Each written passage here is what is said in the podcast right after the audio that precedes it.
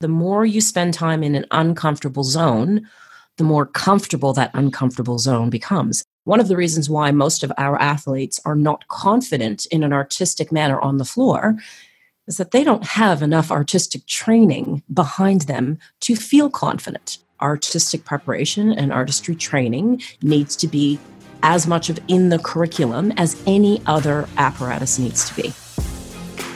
Welcome to the Gymnastics Growth Show. My name is Nick Ruddock, a performance gymnastics coach providing world class education, events, and consultancy services to the international gymnastics and professional sports community.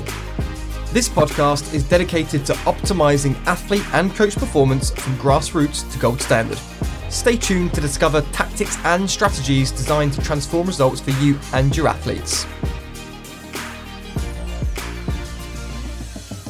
Welcome to episode 31 of the Gymnastics Growth Show podcast with international choreographer and artistic preparation specialist Anastasia Umeh. Canadian born Stacey, as she is most commonly known, is the founder of the movement based consultancy company, the Creative Movement Group. She's an internationally renowned specialist in artistry training, creative movement, and artistic preparation for sport. Stacey has provided gymnastics, artistic preparation, and choreographic services to hundreds of teams and individuals worldwide, including choreographing the gold medal winning routine by Lauren Mitchell, 2010 World Floor Champion, and also working with members of the Australian, Chinese, Singaporean, and Japanese women's artistic gymnastics teams. Stacey has spent over 35 years in Canada, Australia, the US, Singapore, and Japan, working with both elite and developing athletes alike, assisting them to maximize their physical potential. She's also an academy expert for the FIG. Stacey is probably the most energetic person that I know with an infectious enthusiasm for what she does, and she's very good at it too. Her energy certainly comes across in this episode, which I'm sure you're going to love. We talk in depth about the importance of confidence and performance, amongst other choreography and artistry related topics. And much of the discussion is also transferable to other disciplines, not just the women's artistic audience that are listening.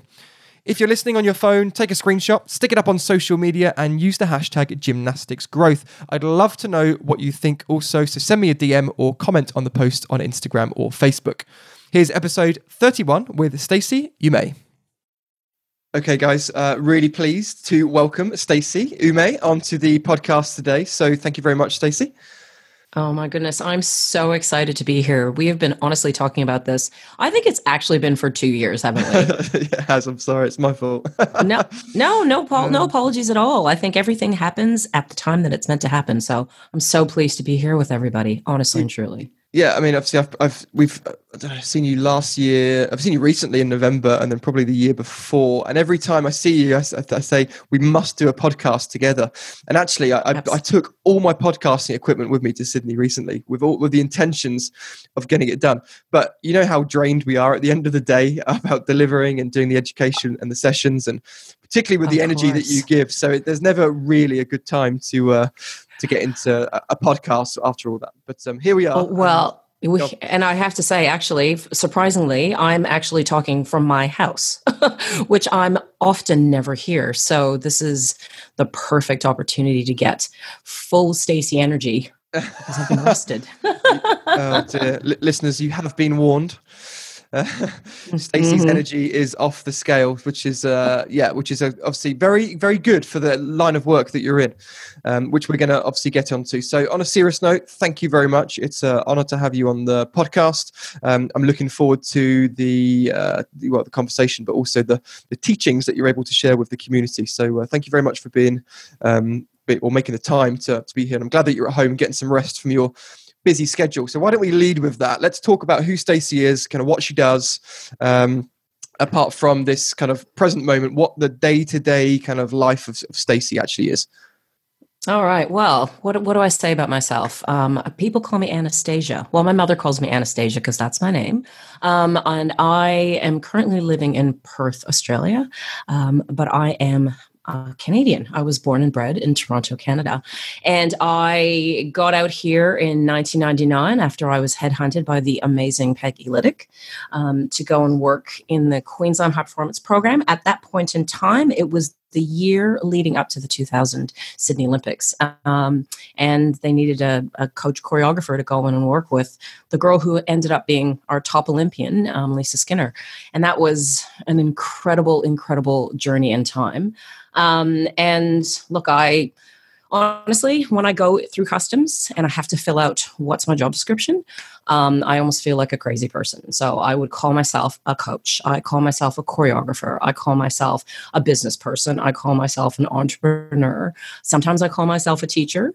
Um, and I guess I am all of those things. Uh, what does my daily life look like when I'm not in an airport and not on a plane? Um, it is all about me at this particular moment in time. This iteration of me is all about me providing artistry training and artistic preparation services and assistance to athletes pretty much around the world. So I spent a lot of time in Australia, but I also spent a lot of time in places like Japan. I've done work with the Chinese national team. I've done work in Singapore. I've done work in Canada. Um, and I guess in some ways, I guess it's like a Artistes Sans Frontières. um, I, I, I was a dancer and a gymnast, and somehow fell into this current role. I guess. Yeah. Um, and you know, honestly, my day to day looks as crazy and simple as I suppose it can. I'm often in one gym. I'm either doing lecturing or we're doing workshops or doing classes, or I will be working with coaches, or I'll actually be doing choreography. Um, yeah, I guess it's really varied. Very diverse. Thank you. Often, that is a lovely way to say it. Thank yeah, you. Yeah, and it's often the a, a, pretty typical kind of scenario for coaches. I mean, not too dissimilar to myself as well as a consultant. That would be, you know, um, maybe not right now because I've kind of reduced my international work, but yeah, traveling mm-hmm. around the world, you could be doing a whole range of different things depending on who the audience is and, and what their what their needs are, whether it's a club or a federation. Um, That's or correct. Yep, yep, yep. Awesome. Um, do you have a, like a particularly favorite location to spend time in and uh, and deliver work? You know, whether that's Japan or, or China, for example, or different oh, part of the oh, world. Favorite, yeah. Do you know what? Honestly, one of my favorite places is Japan. I have been going back and forth for oh my goodness, almost 14 years now. Mm. Um, and it's a place that uh, strangely enough, I feel like I can, I can be my most authentic self. Okay. Um, which is which I find is is quite an interesting thing because obviously, you know, the, the everybody in Japan they're they're very open and, and very accepting and, and allowing for me to come in and work with them. But, you know, obviously language is a challenge. The culture mm. is, is quite different to my culture, but I, I just love it. I just feel like I can be my brain. It's almost very Zen like. My brain is really quiet so that I, I often do so much creative work there. Okay. Um, and the people there, my friends and, and, and my, my, colleagues there are magnificent. So that is definitely one of my favorite places to be.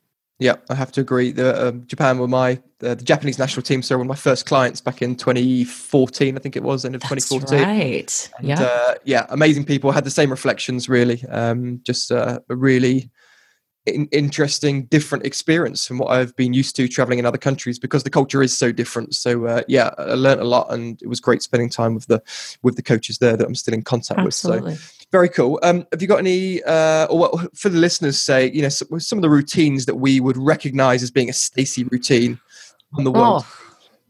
Whoa, I have to think. I really have to think about this. Um, going back a few years, so I guess I suppose I have to say, um, I, along with a, a, team of us, worked with Lauren Mitchell um, mm-hmm.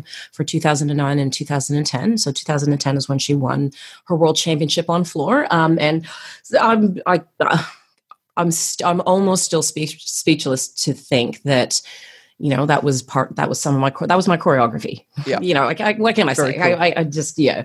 Um, i have actually worked with my younger sister stella um, for many years and in many um, different iterations of her career. And so her elite career when she was on the canadian team we did a few routines. And then when she moved on to college and went to ucla i did a number of her routines there um, of of recent times, um, I have worked with the Chinese national team. So Shang Chunsong, um, I did her routine. In fact, I did a lot of the Chinese girls sort of 2014, 2015, 2016. And that again was an amazing experience. Um, Liu Tingting, I did her routine. Um, currently now I've done Georgia Godwin's um, last two routines. Nice. Uh, she is, yes, she is, well, I mean, we'll see, but she, I mean, she's qualified herself to Tokyo. Um, she's at the moment Australia's sole qualifier. Um, so that's been a real, yeah, a real honor. To be Excellent. Honest. Yeah, congratulations yeah. to you. Very, very, very cool thank work. Um, are yeah, there just just linking back to Japan? Um, obviously, in most cases within their culture, expression is not something that becomes it becomes very natural to them. Um, you know, That's right. So, is that has that been a challenge for you when you've been in Japan to try and extract a more, um, well, yeah, just more expression in their in their work because it's not something that is is typical to them in, in just in everyday life and culture. It's actually well, it's actually really interesting because I think you could also say that about Australians. And I don't mean it in a in a in a tough way. I just mean Australians are actually quite a reserved mm. people. When especially when it comes to artistic moments on the floor. Yeah. Um, and in particular in gymnastics, we have often, for many years, we have very beautiful, clean lines. We're very, it's almost we're like cool, calm, and collected. Um, you wouldn't, you definitely wouldn't call Australians fiery.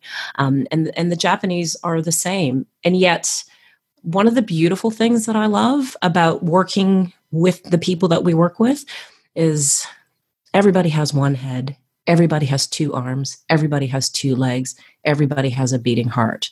And culture shapes those things, but there's something innate in all of us.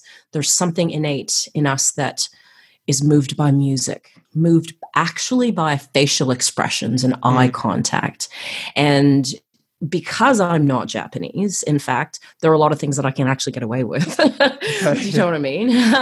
you know, I, I there's a lot of social norms that I don't necessarily have to follow because obviously I don't look Japanese. So it then allows for the children and the athletes that I work with to also step outside of their cultural norms just for the time that they're with me and the time that they're on the floor to almost create another persona.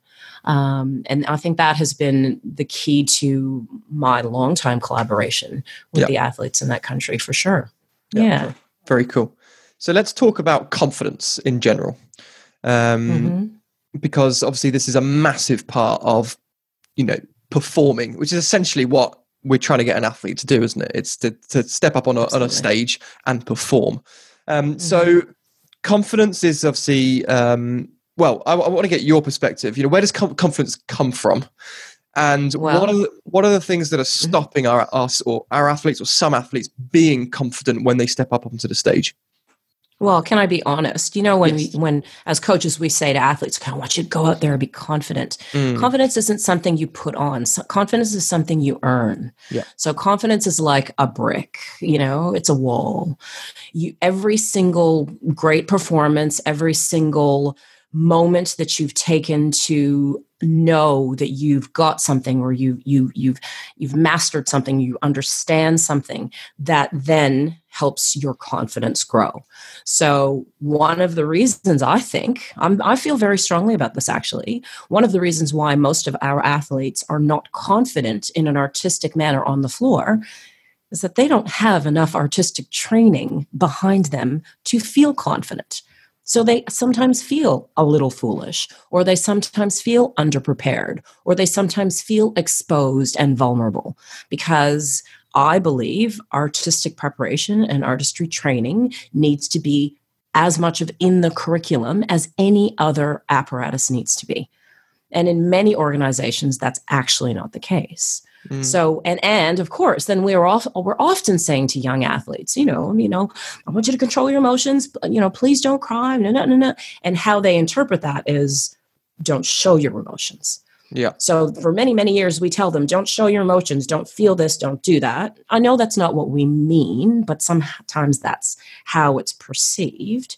And then all of a sudden, 14, okay, turn it on now. yeah, yeah. Where's your emotion, honey? Where's your showmanship? Where's your whatever?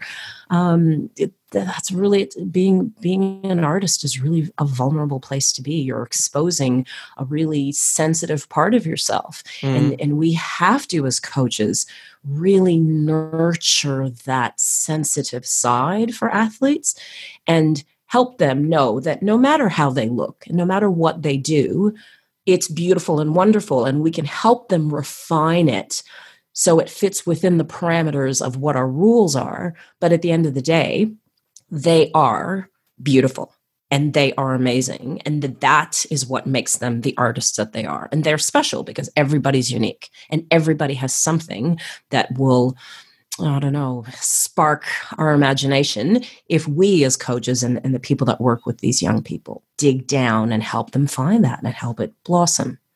Amazing. So you're basically saying that, and I agree completely, that confidence is a byproduct of preparation um, and, and, and very yep. in, in this case very specific preparation. You mentioned artistic preparation artistry training. Um, so the confidence is going to be a byproduct. And i totally agree. I've written a blog post about this before that you know people will use the language you know just be more confident. Um, yes. i want you to go out there and be as confident as you can. And actually what they're saying is they want them to be um, expressive or be ag- aggressive or you know confidence is the byproduct of those things or the appearance of confidence is the byproduct. So i totally agree with what you're saying. It's um you know we've got to change our language to, to to athletes and not tell them to be more confident. We've got to train them to feel it themselves. It's, you know it's intrinsic. That's right. I, I, I can't tell you to be more confident. You can suddenly feel it. But I can actually say this, and I do say this to kids. I want you to look more confident. Yeah. Looking and feeling are completely are two completely different things. And there is, I suppose, those of us that work in the artistic preparation space will completely understand that. Mm. You can full elongated body posture, you know, chin up, shoulders down, chest up, ribs flat, standing strongly in your space, breathing deeply, strong, focused eye contact. That is what confidence looks like. So we can actually train our athletes to look confident. And interestingly enough, as they look more confident, they get biofeedback, a feedback going into their brain, and their brain is like, oh, our bodies are more lifted. Oh, we're more grounded. Oh, we're breathing more fully. Wow, I must be getting more confident. And then their confidence builds. Yeah. So, one of the things that we do with the ballet bar, one of the things that we do with artistic prep is to train the look of confidence and the feel of confidence, i.e., you know, breath and, and etc. Um, and that, that that also helps lead to the feel. Yeah, yeah, and there's a lot of research, isn't there, to suggest that by um, changing and modifying the way that you're standing and the way that you're breathing, etc., will will have that impact, like you said, the biofeedback. You know, it's the same with power poses, standing with your hands on the hips, um, standing up, you know, really, really tall, puffing your chest out, will release certain chemicals that makes you feel a certain way. And um, absolutely, yes. absolutely. so yeah, you're absolutely right there. Absolutely, cool. and you know those times when we're standing at the ballet bar and everybody's saying hurry up you're wasting you're you're you've gone over time which i do all the time. Sorry everybody i do all the time. Um, that those are some of those things that we're doing. We're we're we're actually it's very it's a very i think dance and artistry training is a very mindful practice. Yeah. and it's about feeling. You know, you might say, you might give an athlete a correction like, I want you to feel the weight of all five of your toes pressing into the floor. Now, as you press up into your releve, I want you to focus on getting your heel directly over the middle of your your big toe and your second toe. I mean, that is some serious deep, deep feeling and, and deep work that you can't often get when you're moving really quickly.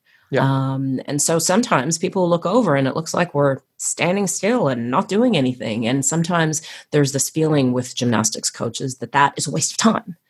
Um, if they're not sweating, know, then it's with, not valuable. That's right. the, the that's right. Oh, but let me just tell you, after a 30 minute ballet bar, oh, they're sweating and they're shaking and they're crying. Yeah. But we need to build them up to that point. Absolutely. And of course, don't forget, we're talking about activating some of the deep stabilizing muscles in the body, which actually require, because our athletes use their prime movers so much, it actually requires a great amount of mindful mindful focus first and breath before you can activate those those particular muscles. Yeah. Yeah. Awesome.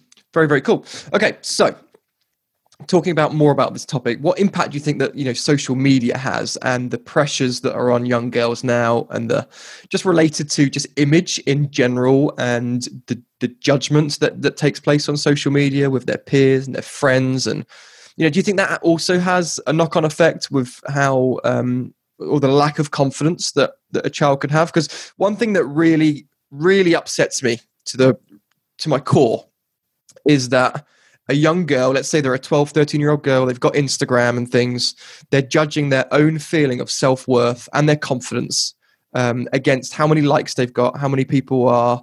Um, you know, giving them praise, telling them they're amazing through social media, yeah, liking their posts, but they're also comparing themselves constantly to all the influencers out there, and they want to be an influencer with you know tens of thousands of followers, and that really upsets me. That there's so many girls, young girls out there who are completely basing their self worth, worth and confidence, and how that's going to set them set them up for success in life, based on Instagram and TikTok and things like that. I mean, is- do you think that also has a big impact on on how an athlete will be able to you know be expressive and, and feel confident when they come into the gym?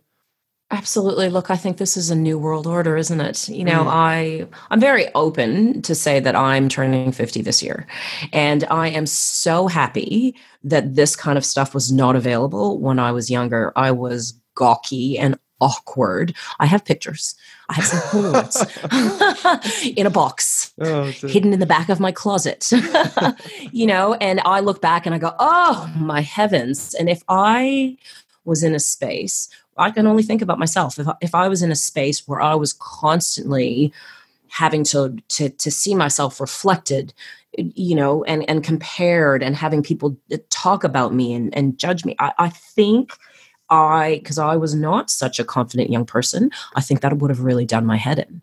Look, I think this is the role that many of us as educators and as coaches and teachers and supporters of young people, this is what we have to this is the the the balance the imbalance that we need to redress. Yeah. You know we we have to be the ones in this crazy environment to let them know okay so maybe you know what? This is a persona right you guys need to understand that yes it's it's we, we can't not be part of social media social media in fact helps so many people with their careers and you know and, and moving forward so those there is a, a place for it mm. but you can't but you can't also really think that that's you yep. or that people are seeing you or that the words that people are giving to you are to you so it's it's a hard one because how do you stop how do you stop kids from not reading things about themselves and then feeling mm.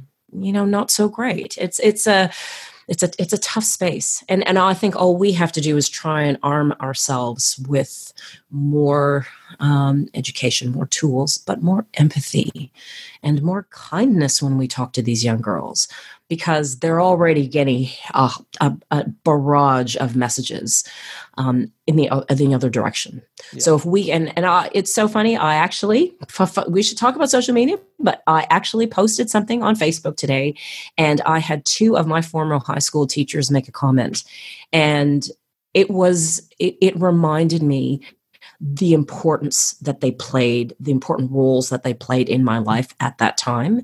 These were two people who I thought the sun shone out of their hearts and their minds. And they supported me and and and and led me and you know honestly and truly so much of who i am today is because people like that were in my life yeah adding things when things were being taken away, or I thought things were being taken away, you know, because mm-hmm. it's all about perception. Sure. Absolutely. Absolutely.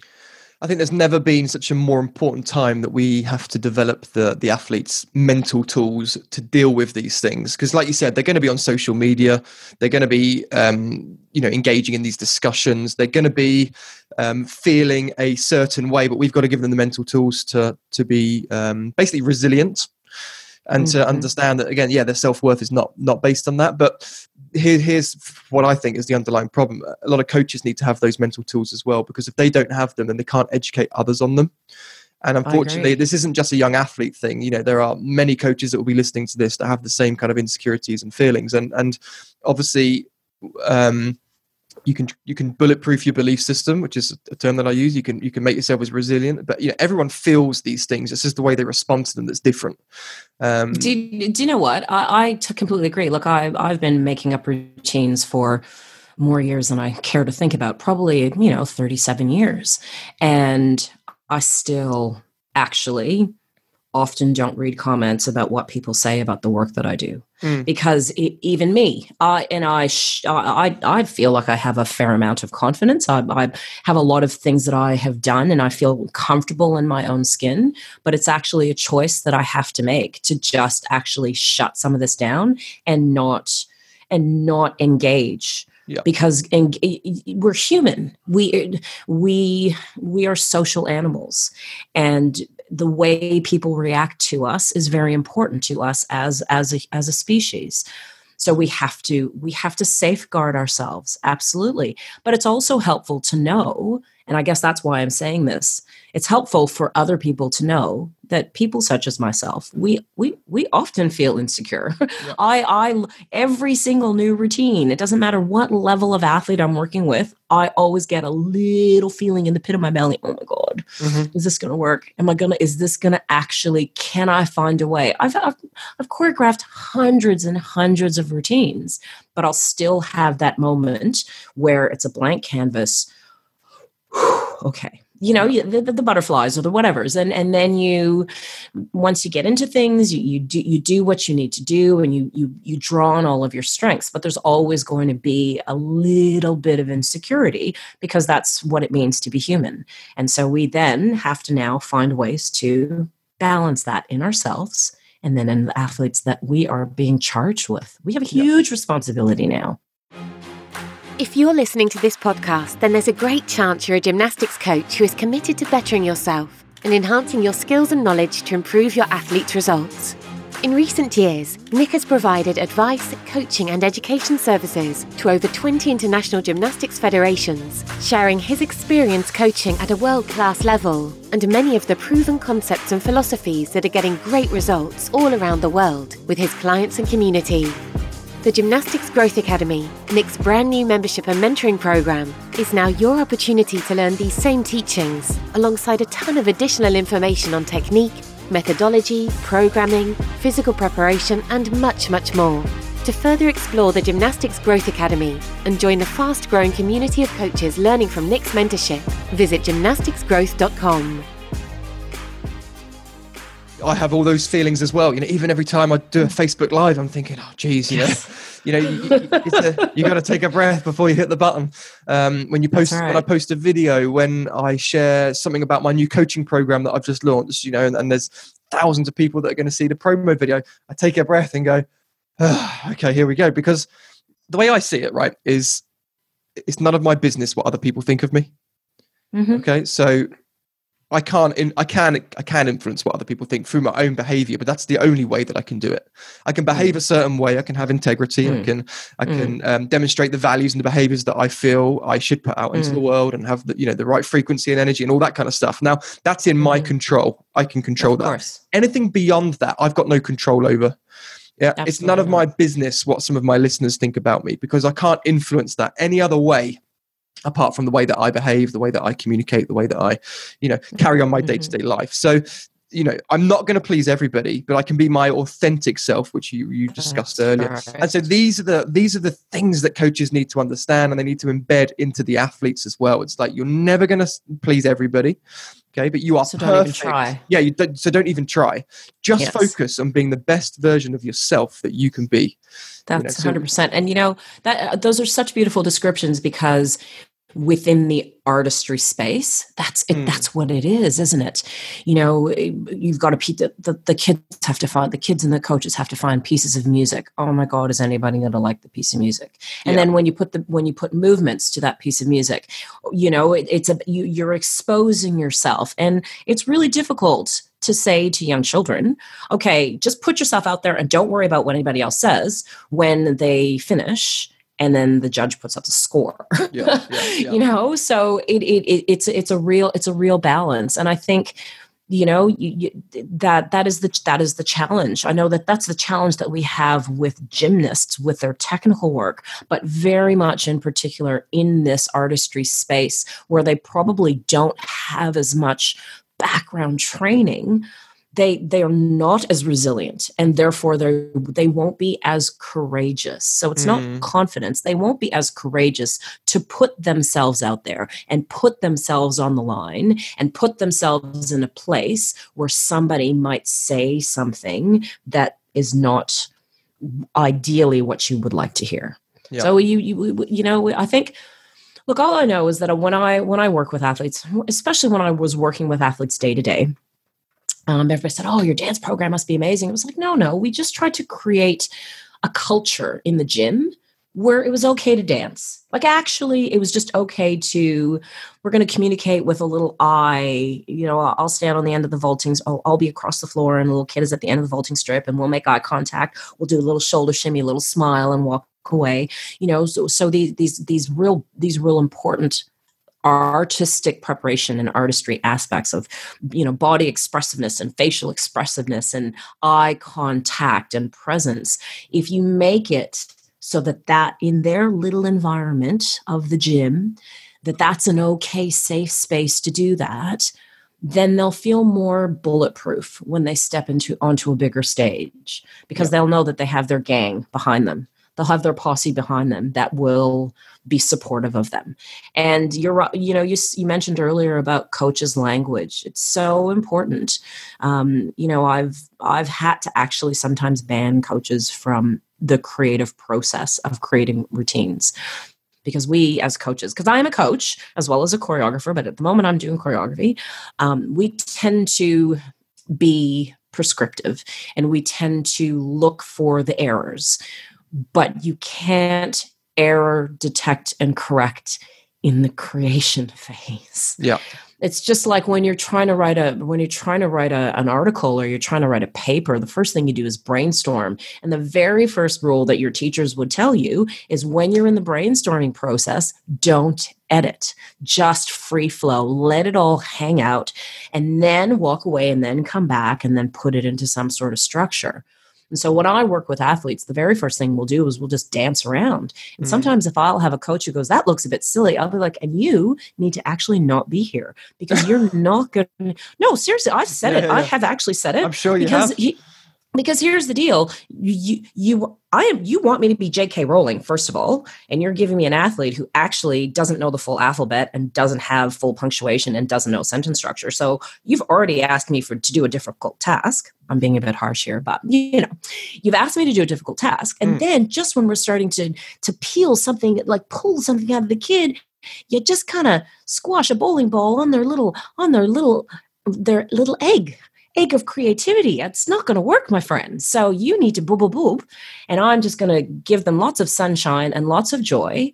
And then I will use my hopefully good eyes and the tools that many people have have have given me to to help them mold what they've created into something that fulfills the requirements of what the judges want so that at least they can get the scores that they need to. They don't make the errors that they are not supposed to and they can entertain. And you can enter anybody can entertain anyone if you're being authentic. If you really enjoy what you're doing there's going to be at least one person out there who's also going to enjoy it. Yes. So that's that's kind of the that's kind of the artistic i don't know conundrum and the, and the challenge. And i think ultimately that's what keeps me trying to do this when sometimes I just want to go, okay, my brain is enough. I can't do it anymore. um, let's come back to social quickly. Um, yes, absolutely you we you talked a little bit about TikTok to the coaching oh, community yes. when we were in Sydney in November. I sure um, did. I actually really liked what you said. Now we we we know the the dangers of it in terms of all the things that we talked about before. Um. You actually felt that there were some benefits to it as well. Do you want to just talk a little bit about that? Yeah, hundred percent. For the first time ever, children around the world en masse are doing other people's choreography and loving it. Now, I understand everybody, it's not actually exactly what we would desire for them to be doing. like they we, we don't want them to do TikTok style dances on the floor in their routines. And yes, they shouldn't actually be doing their little renegade dance at the end of the vaulting strip. They should be focusing on vault. I totally understand that. And I will say to athletes and coaches all the time listen, you know what the most important thing is? The kids are actually engaging with music and movement, and that's what we want. So, why don't you actually give them maybe 10 minutes or 15 minutes? Once a week or once a session to just do their TikToks, or better yet, why don't you get them to teach you the TikToks? Because then you're coming into their uncomfortable space. And and I think that I think that's an okay thing. Dance is dance, movement is movement, right? Yep. Being able to do things to music, it, it, it's it's an important part of what it is we all do. Um, it doesn't have to be your cup of tea because you know what? Not everybody loves Martha Graham, which is a you know a contemporary dance style. Nobody, not everybody loves her style. Not everybody loves Butoh, which is this crazy out there Japanese style of dance, but it's expressive and it's beautiful and somebody will want to do it. yep. So I, th- I, think we, I, I, I, I don't know, we, we can't put our kids in these boxes. We just can't, and we all, actually we can't do that anymore. This is the, the social media and and all of this has made dance and movement and music so accessible to everybody. So we can't limit them. Why don't we work with them? Mm. yeah, kind of em- embrace I, it, but educate at the same time in the, the kind absolutely. of the areas. Yeah, yeah. And let me just tell you. I have actually, I've secretly embedded a few TikTok moves into floor routines. And I and I could tell you right now that as a as a as an observer, you would never pick it yeah. because you know you elongate it and lengthen it and maybe slow it down. But you tell the child, okay, you know what? This is going to be your flossing moment. tell anybody, you know, and they're like, oh, that's so cute. You know, yeah. just, just have fun, have fun, have fun and be serious, you know? You mentioned that uh, coaches should kind of, you know, embrace the um, vulnerability as well. Now, mm. you've got an abundance of energy and experience. Mm. What about the coach that is listening to this that is like, okay, Stacey, I agree with everything you're saying, but I can't do this, you know, like because then obviously their have their lack of um, let's say lack of confidence again is going to have an impact on how much they can draw out from the athlete themselves. So, what would your advice be in those kind of scenarios? Look, I don't know if it's advice so much as it's my current calling. Um, uh, there's a part of me, and I, I can't believe I'm saying this so openly. There's a part of me that's a bit angered at our at our gymnastics education that somehow this whole concept of artistic preparation and artistic development and the the the theory and the science and the practicality and the technical behind all of it has been lost. So we have a whole generation of coaches who actually don't know where to start. They, yep. they, they don't know what a tendu is. They don't know what a plie is. And look, I'm a coach. The only reason I know these things is because I was a dancer, but also I then ended up spending more time trying to learn more about this because I know that this is the underpinning style of our sport. Hip hop is not the underpinning style of artistic gymnastics. That's why we get a one. That's why we get a deduction for a lack of 180 degree split. Mm. That's why if your body isn't elongated in an arabesque, if your if your feet are loose, that that's a deduction. It, because the ballet aesthetic is the aesthetic that our sport is based upon. Now, I'm not saying that everybody needs to do a ballet routine, but they need to, the, the athletes need to have the mechanics behind ballet movement right? And i i feel for coaches because you're asking people to upskill themselves in a very rapid way um, in, in an area that they may not even particularly enjoy so much. Yep. um, look i, I think i'm, I'm going to be i'm going to be honest. I'm definitely trying to stop running around and, and just doing things for other people and I, I believe now that it's about getting a curriculum and a syllabus that's gymnastics specific, that coaches can understand and feel that they could apply.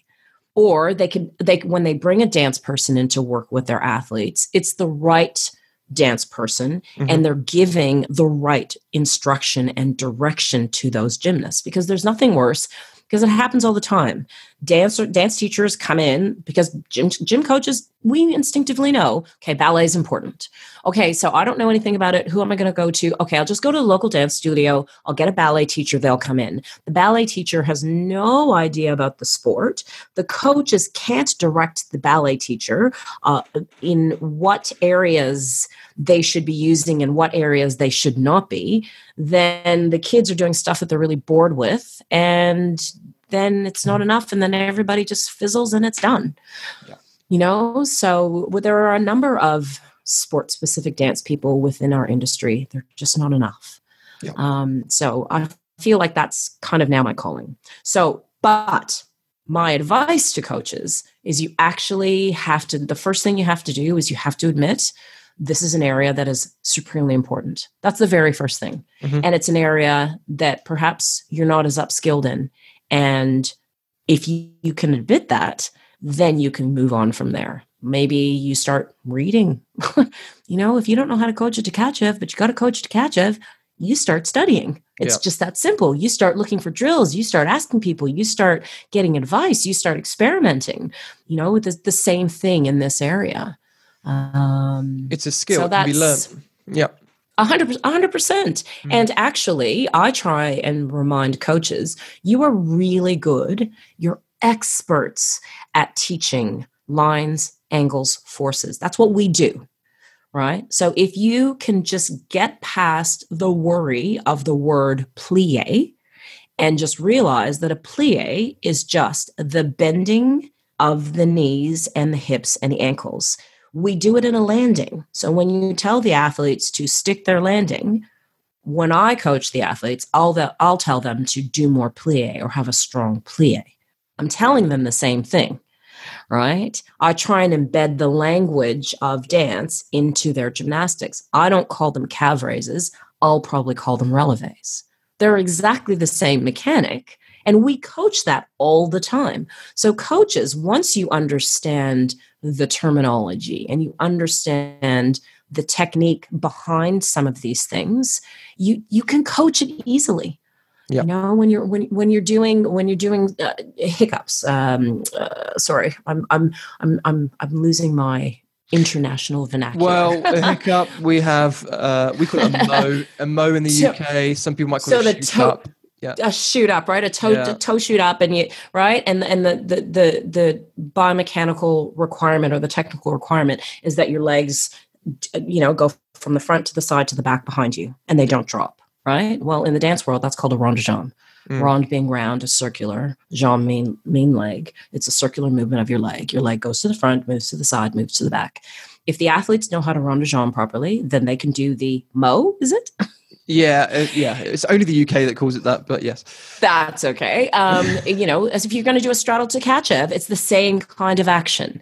You know, so I think uh, rather than looking for the differences between dance and gymnastics, if we can find the similarities and introduce coaches to the similarities and get mm. coaches to feel comfortable with, yes, coaches, a grand battement is actually a kick. It's the yeah. same thing.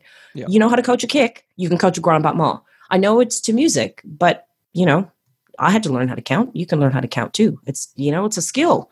Yes. We're all on this journey just as the same as the athletes are on this journey. We want to come out of this experience better and and and more educated and richer and pushed out of our comfort zones. I mean, that's I'm I'm presuming that's what everybody wants to do. That's where growth lives, right? Well, yeah, yeah. I'm not sure if anyone wants to go there, but it's the ones that do go there that are probably the ones that are gonna they're gonna grow. You're right. Growth is, you know, it's a it's a big thing. It's um it's my brand. You want to be successful? Gymnastics Growth Academy. Well, you, this is the Gymnastics Growth it. Show. It's it's yeah, it's there for a that's reason. It. Yeah, absolutely. And and and in order for, in order to grow, you want to you got to get comfortable with being uncomfortable. Uncomfortable. That's like that's one right. of that's one of my favorite sayings. Yeah. You know, the more you spend time in an uncomfortable zone, the more comfortable that uncomfortable zone becomes. And that's just learning. That's just growth. That's just development. Mm. So avoiding the things that you're uncomfortable with actually means you don't want to move forward. You want some sort of fairy tale. yep. I can be wonderful and fantastic, and I don't have to be uncomfortable. That's, you know, pixie and stuff. the more the more you live there in that zone the more uh, tolerant you become and you, you, know your threshold to uncomfortable situations changes. And therefore you, you, know the next time you're in that environment you're not uncomfortable because uh, your threshold's gone up. So it's uh, that, yes that's absolutely. exactly right. And I, and look I, nick i think that's again that's exactly where gymnasts need to live when they're trying to move and dance and express you know? So some of the dance workshops that i'll do some of the kids are like oh my god Stacey this is so uncomfortable. You're making me shake my hips or roll around or move my body in ways that you know feel not so normal. I'm like that's perfect because out of that non-normal feeling you do it enough it'll become normal and that's what you want. Awesome. Mm. just a fi- final question. Um, with regards to you said about embedding this into people's programs more than they already do so obviously yes. you know coaches get on bars every day they get on beam every mm-hmm. day. they do their physical preparation every day you're basically alluding to the fact that this needs to be just as embedded just as integral to the athlete's program as any of those other bits of apparatus so for the girls it's the, is the fifth apparatus artistic preparation girls, yeah. the girls and the boys. Yeah. Okay. Yeah. but let's not even talk about the boys. But uh, no, absolutely, hundred yeah. percent. So, what 100%. kind of? Um, uh, I mean, is, is that right? You would ex- you would expect to do this. You would want to do this daily, even if you're just doing a little bit. But the frequency is obviously really, really important to you. Absolutely. Look, um, and and of course, most of us are doing some aspects. So, of course, in within an artistry training program, you're talking about things like activities like sport specific ballet exercises. You're talking about floor bar exercises. In the dance world, a floor bar is, I guess, the sort of stuff that we would do in our warm ups or, you know, body shaping or leg tension kind of work. And they take it a little bit further. Yes. So you might yep. do, you know, kicks on knees and all that sort of stuff. So a really well sequenced um, floor bar, um, some dance based physical preparation drills. So you're doing your physical prep to train the dance specific activities that you need to do, right? Mm-hmm. Um, your basic locomotions, which your line drills, which everybody does, but you might want to do your line drills or your locomotions with a little bit more flair because obviously we've got skills in tumbling that then needs beautiful movements and transitions. If we don't have a place to practice that, you can't expect the choreographer to just magically create that. Um, you've got your flexibility training, you've got your tech, your technical element preparation, so your leaps, your jumps, and your turns, and then just a place where you're doing your choreography for floor routines and beam routines. And then some sort of musicality training, some sort of music training, some sort of eye contact work, body expressiveness, facial expressiveness. So, with all of these things that need to happen over a gymnast career, you can't possibly expect them to have all of these things to put in a routine if it's not fully embedded in a program from the day they walk into the gym. Yeah. It's just, it's, it, well, I mean, you can, and what you'll get is what we have right now um, I was doing a bit of I was doing a bit of research um, for just something that I was I don't know I was putting together for some coaches, and I was looking up um, just different articles that were out there about artistry, and check out this headline: "Artistry fades as gymnasts push boundaries." And this was somebody who wrote something in the New York Times. right. Why? To, well, how about this one? Why today's gymnastics routines insult dance? Somebody from Dance Magazine, right? Out of step. Female gymnasts used to be fantastic dancers. How did the floor exercise get so graceless? Are you kidding? Mm. These poor, young, beautiful children are being subjected to this because we are a little bit nervous about stepping out of our comfort zone and putting this daily into a program. That's not okay. You yeah. want to talk about confidence and you want to talk about putting exposing children to to to things that are going to be, you know, people that are going to be mean and say mean things. Look at those headlines. That's awful. Mm and that's that's not on them you know how many coaches tell me oh my that gymnast can't dance actually she can't but when she came to you she also couldn't double back but she can now so how can yep. she can double back and she can't dance is it on her or is it on you sorry coaches now i'm on my i'm on my soapbox but it's but again, it is because this is such a, a sensitive area for girls, right? Yeah. And they, they do they do feel somewhat embarrassed to step out and do a routine because they know they don't have the background. So it is our responsibility. It's imperative that we give them that background, Mhm. which means we need to upskill ourselves. That's it. Powerful messages there, Stacey, and a great time to end this podcast together. Um, just want to say this has been great. Um, I love the energy that you've got, even through the microphone and the headphones. I can feel your presence, and we're very, very far away from each other.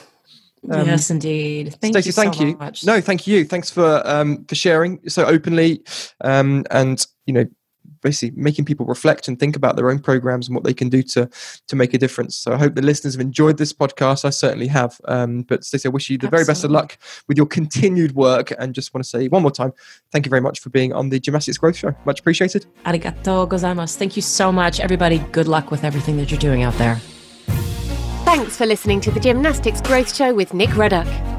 We hope you've enjoyed this episode, and if so, we would love for you to leave us a five star review on Apple Podcasts to help support the positive messages found within these episodes.